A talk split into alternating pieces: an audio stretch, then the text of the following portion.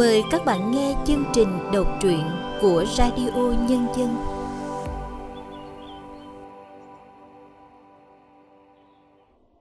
Xin chào các bạn đang đến với chương trình đọc truyện của Radio Nhân dân.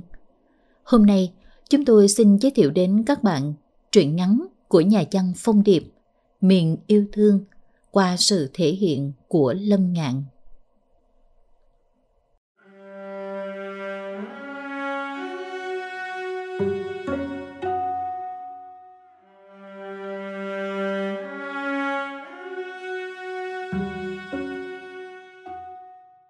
Thế mẹ máy đi thật hả Kiên? Mẹ đi đâu hai anh em có biết không? Có nói bao giờ về không con? Hai anh em giờ sống thế nào hả cháu? Mẹ có dặn dò gì hai đứa không? Rõ khổ, hai anh em trứng gà, trứng vịt. Thằng Kiên cắm mặt xuống đất, giả ngơ, cố khuồng chân hối hả để phóng xe đạp thật nhanh về nhà. Từ lúc mẹ nó khăn gói ra đi, hễ bước chân ra khỏi nhà là nó lập tức nhận được vô số câu hỏi kiểu như vậy, kèm những ánh mắt xót xa, thương hại. Nó cũng chỉ biết vâng dạ cho phải phép. Mọi chuyện đến nó còn không hiểu thì nó biết nói thế nào cho mọi người hiểu đây.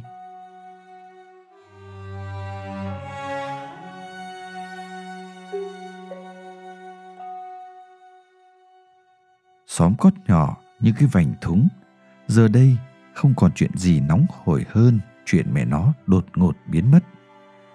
Chuyện động trời chứ không phải giỡn đâu. Họ hàng ở xa không biết đã đành một nhẽ. Đằng này, hàng xóm láng giềng cũng không ai hay, ngoại trừ hai đứa con.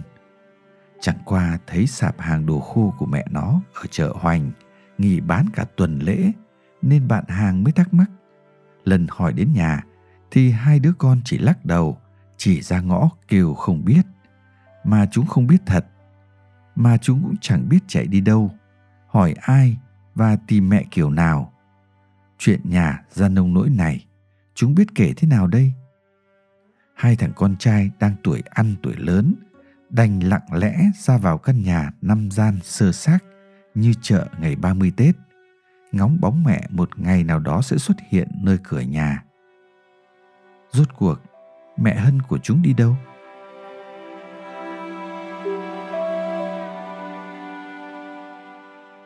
Nhiên, người trong xóm đồn đoán chắc mẹ nó đi kiếm mối làm ăn khấm khá hơn, đặng kiếm tiền trả nợ cho chồng, đỡ mang tiếng xấu cho những đứa con.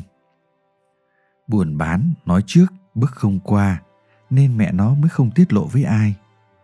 Cái này nghe chừng cũng không có cơ sở bởi nợ nần của cha chúng lâu quá người ta cũng chán đòi rồi. Người ta cũng biết thương cảnh ba mẹ con túng thiếu mà chấp nhận bỏ qua.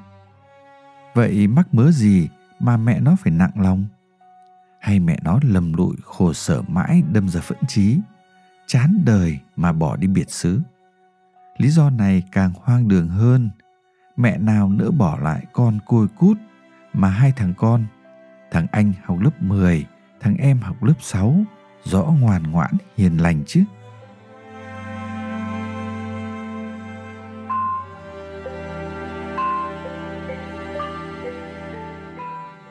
Một tuần, hai tuần, rồi một tháng, hai tháng trôi qua cái vèo. Anh em thằng kiên vẫn ngơ ngác, cảnh gà con đợi mẹ. Hàng xóm láng giềng thương tình, đôi lúc đáo qua, rúi cho anh em quả bí mớ rau trục trứng. Đoạn tranh thủ ngó nghiêng xem hai đứa ốm đau sống chết thế nào. Rõ khổ hai thằng con trai lộc ngọc.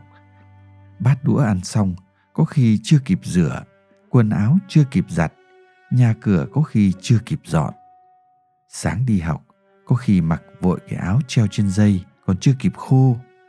Hai anh em tuyệt nhiên không oán than, kêu ca gì. Thực ra có kêu ca cũng chẳng giải quyết được gì. Chúng biết tính mẹ. Mẹ bảo đi là đi, không nói qua nói lại nhiều lời. Mẹ dặn hai anh em ở nhà trông nhau, thì anh em ở nhà trông nhau anh em vốn dĩ cũng đã quen thu xếp cuộc sống trong căn nhà năm gian tuỳnh toàng vắng bóng cha suốt bao năm qua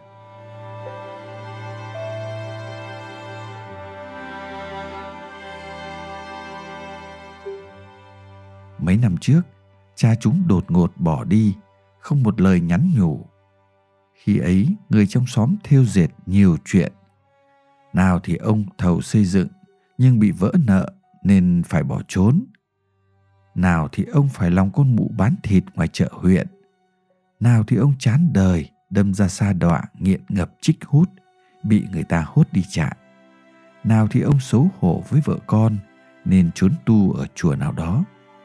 Chuyện về cha chúng thì nhiều như nước sông mùa lũ, chẳng ai đong đếm được. Nhưng có một thực tế là kể từ bữa đó, nhà còn lại ba mẹ con sớm tối lụi hụi bên nhau. Thực ra có cha ở nhà, mẹ chúng cũng chẳng đỡ vất vả hơn. Ông cục cằn, khó tính, hiếm khi ông cười với vợ con. Nguyên do cũng bởi ông thất cơ lỡ vận, làm ăn thất bát, nợ nần xếp đàn xếp đống mà sinh ra chán trường, cay nghiệt. Nhưng dù sao thì sự hiện diện của ông trong căn nhà cũng khiến không khí gia đình bớt quạnh quẽ, còn có cha, vợ có chồng, bữa cơm có người thưa thốt, chuyện trò.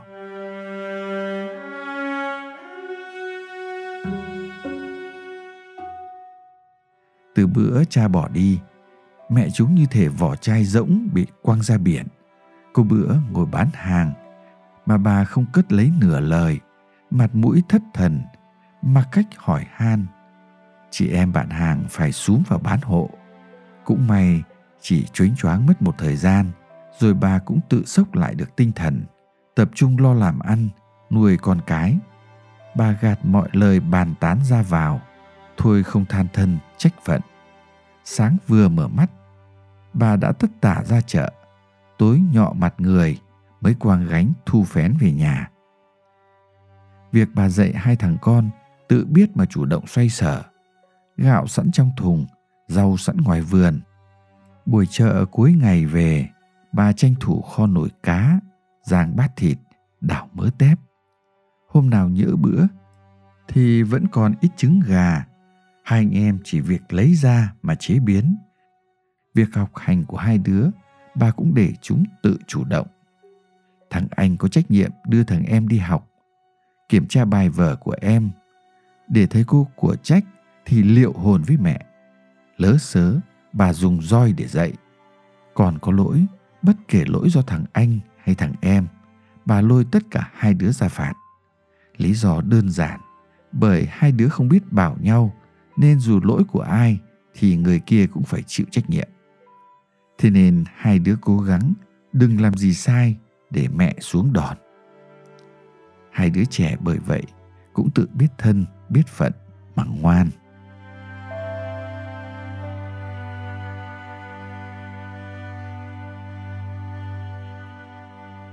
Trước hôm đi, sau bữa tối, mẹ gọi hai anh em thằng Kiên ngồi lại bên bàn nước và thông báo ngắn gọn. Mình có việc phải đi. Thời gian ngắn dài thế nào chưa biết. Mẹ để tiền ở nhà, hai anh em chịu khó xoay sở, chăm sóc nhau. Bí quá thì chạy hỏi cô Loan, bạn buôn bán của mẹ. Nhất định cô sẽ giúp hai đứa. Khi nào xong việc, mẹ sẽ về. Việc nhà nghe thế biết thế, tuyệt đối không nhiều chuyện. Yên tâm, mẹ không bỏ các con. Mẹ cũng sẽ không để các con phải khổ. Thằng Kha run rẩy nhìn mẹ, định nhịu nhạo khóc thì bị thằng Kiên lườm cho xém mặt nên đành ngồi im. Đêm hôm ấy, hai anh em nằm cạnh nhau, nín thở, nghe tiếng cọt kẹt chờ mình bên giường của mẹ.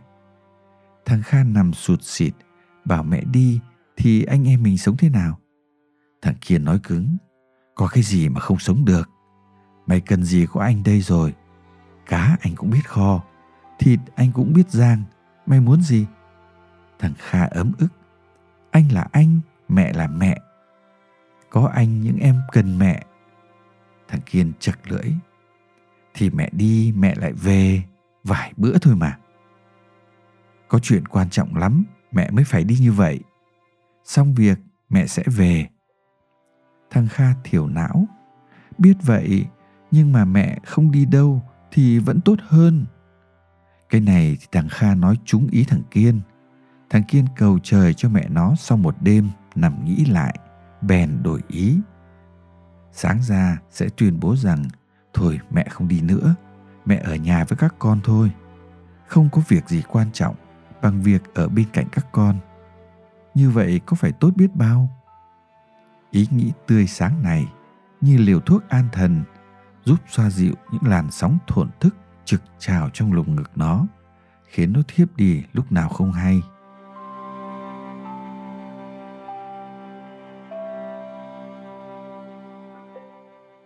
Sáng, vừa nghe tiếng con gà gáy tuê tuê ngoài vườn, thằng kiên mở choàng mắt. Thằng kha đã không còn nằm bên cạnh thằng kiên lao bộ ra ngoài sân. Nó nhìn thấy thằng kha đang ngồi thẫn thờ bên bậc cửa. Mặt chảy dài như quả chuối nẫu, giọng mèo méo. Mẹ đi rồi. Thôi, thế là xong. Ông trời đã không nghe thấy lời khẩn cầu của thằng kiên, nên sau một đêm, ý định ra đi của mẹ nó vẫn thực hiện như kế hoạch. Thằng kiên ngồi xuống cạnh cô em, cố tỏ ra bình thản ừ thì mẹ đã nói là đi rồi còn gì. Hai anh em cứ ngồi trong trong, nhìn đến trụi cả vạt cỏ ở con ngõ trước cổng. Thằng kiên hình dung ra hướng đi của mẹ. Ra khỏi ngõ, mẹ sẽ rẽ về bên phải, đi hết dọc đường ven sông, rẽ phải tiếp về phía đường chính. Qua chợ hoành, rẽ trái là đến điểm chờ xe khách lên huyện.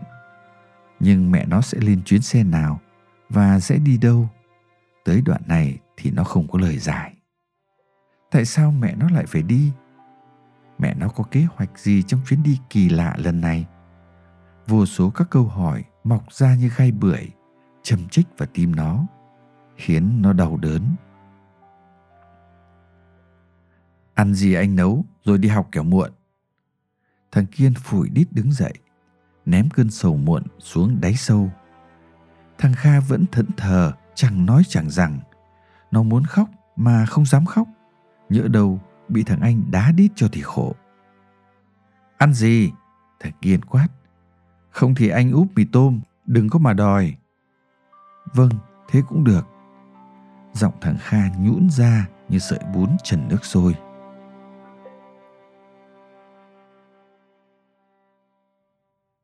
Thằng kiên không đếm được những đêm nó nằm nghe tiếng tàu chuối quạt gió ngoài vườn sau. Thằng kha nằm cạnh nó, thở đều đều. Mùi mồ hôi chua chua của thằng em giờ đây tự nhiên trở nên thân thương đến lạ. Thằng kha đã không còn hỏi anh bao giờ mẹ về. Hàng xóm cũng không gặng hỏi hai anh em nó thông tin về mẹ hân. Rốt cuộc thì ai cũng phải lo chuyện nhà mình, sức đâu mà quan tâm mãi đến chuyện nhà khác được nhưng nhỡ mẹ đi không về nữa thì sao? Ý nghĩ ấy khiến thằng kiên thấy ớn lạnh. Cha chúng cũng đi biển biệt, rồi có thấy về đâu? Ai dám bảo đảm rằng? Thằng kiên không dám nghĩ tiếp, nhưng càng xua đuổi viễn cảnh u ám đó thì nó càng nghĩ nhiều hơn. Tiền mẹ nó để ở nhà đã gần cạn, chẳng mấy nữa mà nó phải chạy nhờ cô loan. Nhưng cứ kéo dài mãi thế này thì không ổn. Nó phải nghĩ ra cách gì để nuôi em kha? Nó là anh, nó phải gánh vác trách nhiệm này. Nhiều lần đi qua cửa hàng xe máy của ông cân, nó nảy ra ý định xin vào đó theo học và kiếm việc. Xóm cót bây giờ, nhà nào chẳng có xe máy, đi nhiều, ắt sẽ hỏng. Thanh niên xóm thì đua nhau lên phố. Ông cân chắc sẽ cần người làm, trẻ khỏe nhanh nhẹn như nó. Nó chịu khó học, thế nào cũng làm được. Ít ra thì nó cũng biết rửa xe. Ai dè bữa trước, nó vừa loạn choạng và hỏi chuyện, đã bị ông cân trừng mắt đuổi về. Ông cân mắng nó, lo về mà học hành cho tử tế. Chứ học đến chừng này rồi, còn có ý định bỏ là sao? Học xong thiếu gì việc mà làm. Thằng kiên lủi thủi đi về như con gà trọi bị đá khỏi sới. Ý nghĩ bỏ học kiếm việc nuôi em càng bùng lên dữ dội. Đấy cũng là cách để nó đỡ đần cho mẹ. Vừa may kỳ nghỉ hè đến, nó có cơ hội để tập dượt, thử sức.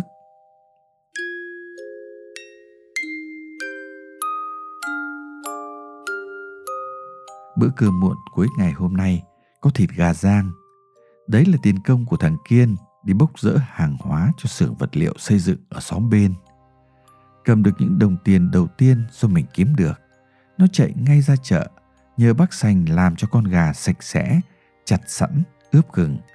Về chỉ việc nêm nếm mắm muối mà giang lên ăn. Khỏi nói thằng Kha hân hoan đến thế nào.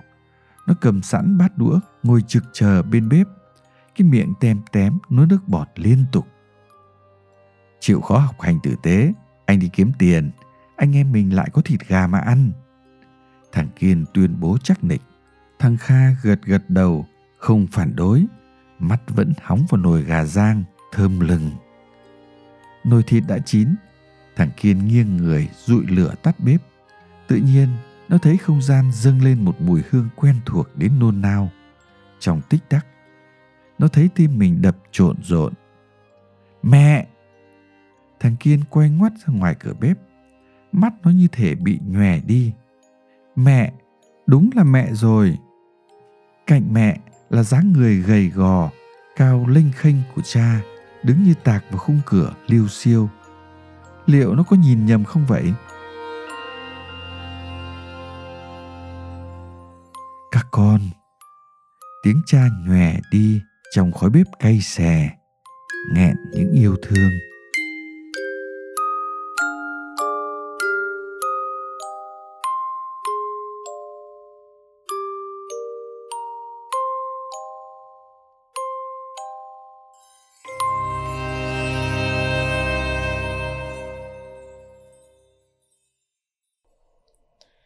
Các bạn vừa nghe xong truyện ngắn Miền yêu thương của nhà văn Phong Điệp qua sự thể hiện của Lâm Ngạn.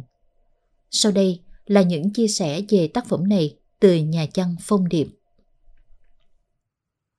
Tôi không chắc rằng có phải khi mình làm vợ làm mẹ thì những trang văn của mình dành phần nhiều hơn để viết về những người phụ nữ.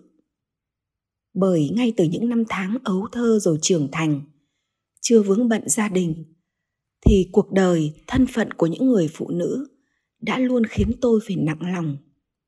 Tôi thích quan sát họ, trò chuyện với họ và không ngừng ngẫm ngợi về cuộc đời của họ. Không hiểu sao, mỗi lúc như vậy, tôi lại nhớ đến mẹ tôi và nhớ về những người phụ nữ ở xóm cũ của mình tại nam định. Những người phụ nữ tôi từng gặp dường như lúc nào họ cũng tất bật, luôn chân luôn tay, từ lúc gà gáy đến khi đêm về. Tôi nhớ những bữa cơm độn khoai thời bao cấp. Mẹ ngồi gảy khoai, phần hết cơm cho các con. Tôi nhớ chiếc áo len mẹ đan cho tôi, từ những chiếc áo cũ được gỡ ra, tận dụng các sợi len còn tốt. Tôi nhớ những đêm mất điện, mẹ thức ngồi quạt cho chúng tôi ngủ những lúc con ốm đau, mẹ cũng lo âu đến xanh xao cả người. Như một bản năng, mẹ tôi và những người phụ nữ mà tôi đã gặp, không ai bảo ai, đều một lòng một dạ chăm sóc chồng con, vun vén gia đình, không nề hà khó khăn vất vả, không một lời kêu ca oán than hay đòi hỏi. Sức khỏe, sự trưởng thành của con cái là niềm vui của người mẹ hạnh phúc của người vợ, là đứng phía sau người chồng, lo toàn mọi công việc gia đình, để chồng yên tâm công tác. Chẳng may có bị chồng phụ bạc, con hư hỗn thì những người mẹ ấy vẫn luôn bao dung, sẵn sàng tha thứ, và luôn là bến đỗ bình yên, là miền yêu thương, để đón những người chồng, người con lầm lỡ trở về. Để rồi sau này khi bước chân vào cuộc sống gia đình. Tôi lại có thêm những trải nghiệm, ngẫm ngợi về thân phận những người phụ nữ trong cuộc sống hôm nay, hiểu thêm về những góc khuất trong cuộc đời của họ. Và rồi từ đó, như thể có một sự thúc giục, tôi tiếp tục viết về những người phụ nữ, viết về những miền yêu thương luôn hiện diện trong cuộc đời này các bạn thân mến, chương trình đọc truyện của radio nhân dân đến đây xin tạm dừng. Cảm ơn các bạn đã chú ý lắng nghe.